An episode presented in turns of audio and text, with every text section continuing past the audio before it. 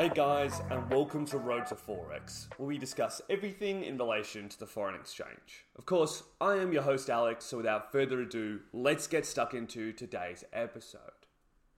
I touched on in the last episode something that I actually thought, hey, you know what, this is quite important. I want to go into this a little bit more, mix up a bit of practical with psychology, because of course we know that psychological aspects are just as important as the practical aspects here. Even if you're not up to that point, as one of our Discord members said, it is better to be ready and tackle these issues, you know, before you even have them, than get them and have to work on them in the long run. But this is a bit of a mix here. It's both practical and psychological. So it's something that you can use within your strategy today and also help your psychological game immensely. We're talking about subjectivity in the markets.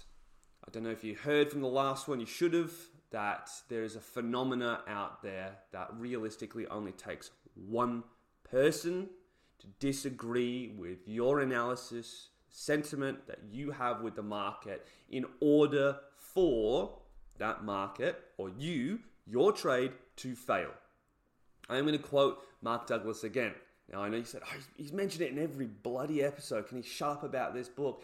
I'm not going to because it is uh, the trading Bible. It is going to help you. So if you're getting sick of hearing about this stuff, it's probably because you do not understand the importance of it or you haven't lost enough. If you're sitting there and going, I'm bored, but you're a loser in these markets, and I say that nicely because I've been a loser, I'm still a loser, I still lose, then perk up and listen.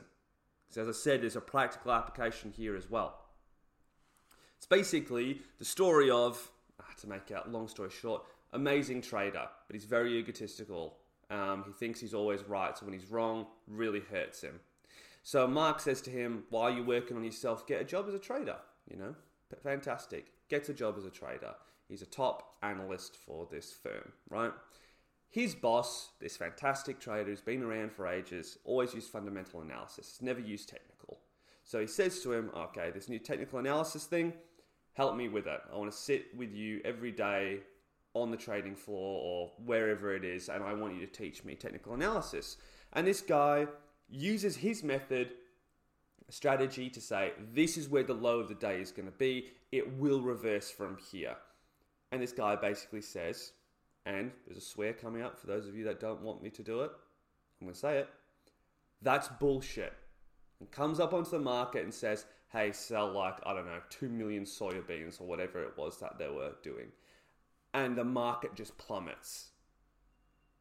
Now, of course, that guy is, you know, a head of a trading firm, but he is still one man. We need one man in terms of a banker. We need one man in terms of a hedge fund. We need I don't know, one man at the where the first person on the Asia day, you just need one guy to just say, "Oh no, I want to sell," and it quickly comes down with that spread and just takes you out. That's a ridiculous example, but who knows? Could be right.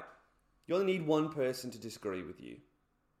So you've got to look at the markets and say, okay, if it's one person that can be wrong, how can I be safe? The answer is that you can't you cannot be safe. And you've got to accept that, that no matter what happens in the markets, something can always happen. Now, why do I say that? It's because a lot of people use subjectivity within their analysis. Unless you are using a mechanical trading strategy with, you know, set technical indicators, set technical tools, and you just go of them, you are using subject analysis. Even with all that stuff, you're probably being subjective on some level. And I know that I am. Now, the great thing about this is if you want to embrace your subjectivity, if you find that, hey, me actually drawing trend lines is fantastic. Me actually drawing support and resistance lines is fantastic. Me identifying key levels of resistance, me identifying FVG here me identifying supply and demand zones. You're doing it all subjectively. Cool. you might be in that phenomena where everyone else, all the other retail traders are hopping in and they're doing it, which means that you do have that safety numbers. Because if everyone's seeing them, logic goes that, hey, if you're all seeing it goes into a supply zone or whatever, demand zone, and you see it come into this zone, and suddenly it starts shooting up. Most people are probably going to look at that and go, wow, it's hit that zone, it's reversing, I'm in. Fantastic. You can be safe in that because the more people that are going with that trade, the better. It is a bit of safety in numbers there. It is the psychology of the market that you're literally tapping into as if it's a living and breathing thing. You and a hundred, a thousand, ten thousand, a hundred thousand buddies are sitting there all placing the same trade. You just don't know that they're there with you. You cannot see them, but they're doing it. And that's the beauty about subjective analysis. It is fantastic. Now, why did I start with that story? Why did I talk about that subjectivity? Why did I say that it only takes one person? Because it does. Even with all this stuff, it's a smart money move. It's a hedge fund. It's a whatever. It's you also, and we'll get into this in a sec, not being with subjectivity, right? You only need one of these guys to do the wrong thing in terms of your trade, and boom. And what I said before is, and what I said in the last episode is, if you haven't done these areas or drawn them up like everyone else or the majority of other people, even if you yourself think, because of course, again, it's subjective, guys, this is a perfectly drawn trend line. It couldn't be anything else. Ah, I hate to say this, but I am going to. I think as Dan Carlin said, half the population is dumb and the other half is dumber than that. I have found it to be true. I am sorry if that makes me sound egotistical. I am not putting myself in the smart category, that's for sure. I have done some pretty stupid stuff, especially on the charts. I'll tell you that, guys, for a number of years, where my mentor looks at me and said, What are you doing? But the beauty of having a mentor to get you there to where you're not in that category. But I digress. If you use your subjectivity and it is wrong, you have immediately put yourself in a position where your trade is more doomed to start than you could possibly know. If you do not have it and you think, yeah, I'm actually a more decent trader, the fact is that the more experience that you get and the more you know, more probably that you are moving away from all these retail traders. And that should be scary because they can mess you up. That's why smart money is so popular. Have you ever wondered why? Because the market sentiment is basically you following the leader, waiting for the leader, smart money, to make its move, to show itself, and then hop in with them, hoping that they don't actually just fake you out. That's why smart money is so popular with so many retail traders because they're using the sentiment of more of this follow the leader kind of deal where you all hop in together, which smart money loves you to do as we all know, so it can take you out the other way, right? But that, again, is all subjectivity. Smart money, especially, is so prone to subjective views and subjective analysis that realistically, you're going to struggle. So, why am I telling you all of this here? Because I would like, as your mentor, for you to move away from this and level up your game. Even if you've got the best subjective analysis, turn your FVGs, turn your supply and demand zones, turn your trend lines, get them all into indicators. Why do I say that? It's only because they are consistent. Consistent in how they are drawn out, how they are figured out. It is an algorithm. They'll just do the same thing over and over and over and over again. Your trend lines, no matter how good you are, will always be slightly different. Your supply and demand zones will always be slightly different. You are an emotional human being, I'm talking to you, the person that is listening to me right now. You are emotional, whether you want to admit it or not. Your analysis is affected by fear, it's affected by greed, it's affected by anger. You will do things differently. You are not a robot indicators will do them the same time. They will give you the consistency that you should be craving for, that you desire. You cannot hear the passion in my voice. I am saying this as a reason because it is so important. Consistency is key. How many times have you heard that in how many different areas of your life? I am consistent. I am consistent in what I do. I have the same routine every morning. I stretch, I walk, I do X, Y, Z, and when I come on in the morning, I do the exact same things every single time. I am so consistent with my trading and it pays off, and I'm here where I am now. Why do we want this consistency? Because you can build a strategy around it. Because they are giving you the same things over and over and over again. The supply and demand zones are always going to be down to a mathematical equation. Your support and resistance is going to be down to a mathematical equation. So you can rely on them to be consistent. If your technical analysis, your marks up are consistent, your strategy can you can leverage your strategy on that consistency. If you're always changing around, technically that means you've got a separate strategy each time. If your analysis is slightly different, slightly off in terms of where you're going to put it, or maybe you're a bit sad or a bit happy or a bit mad that day and you just do some things a little bit differently, guess what? That strategy is now different. It is.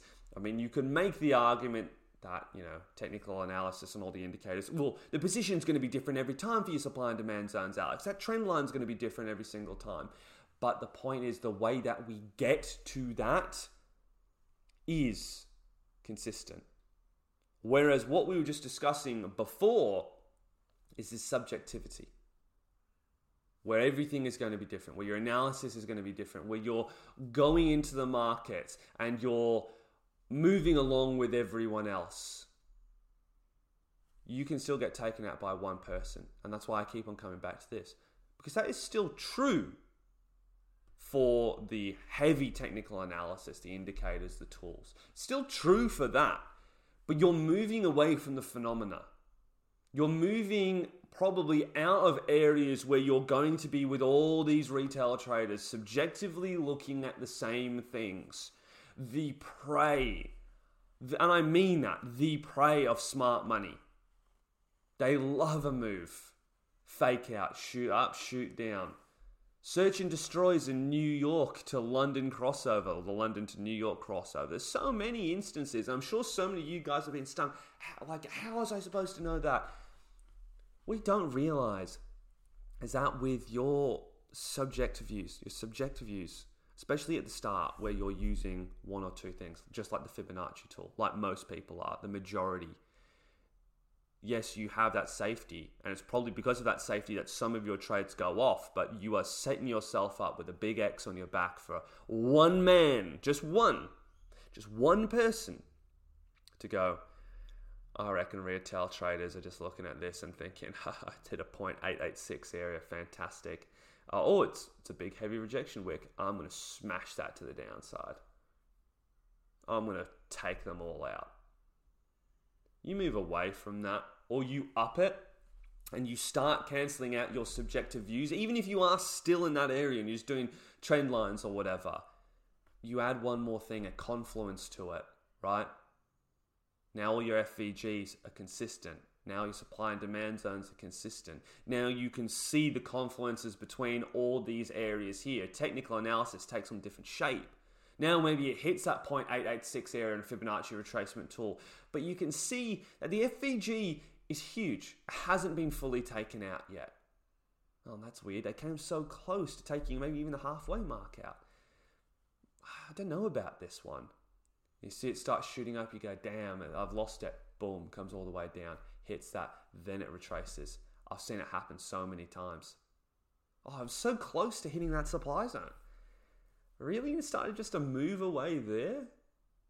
That doesn't make sense to me.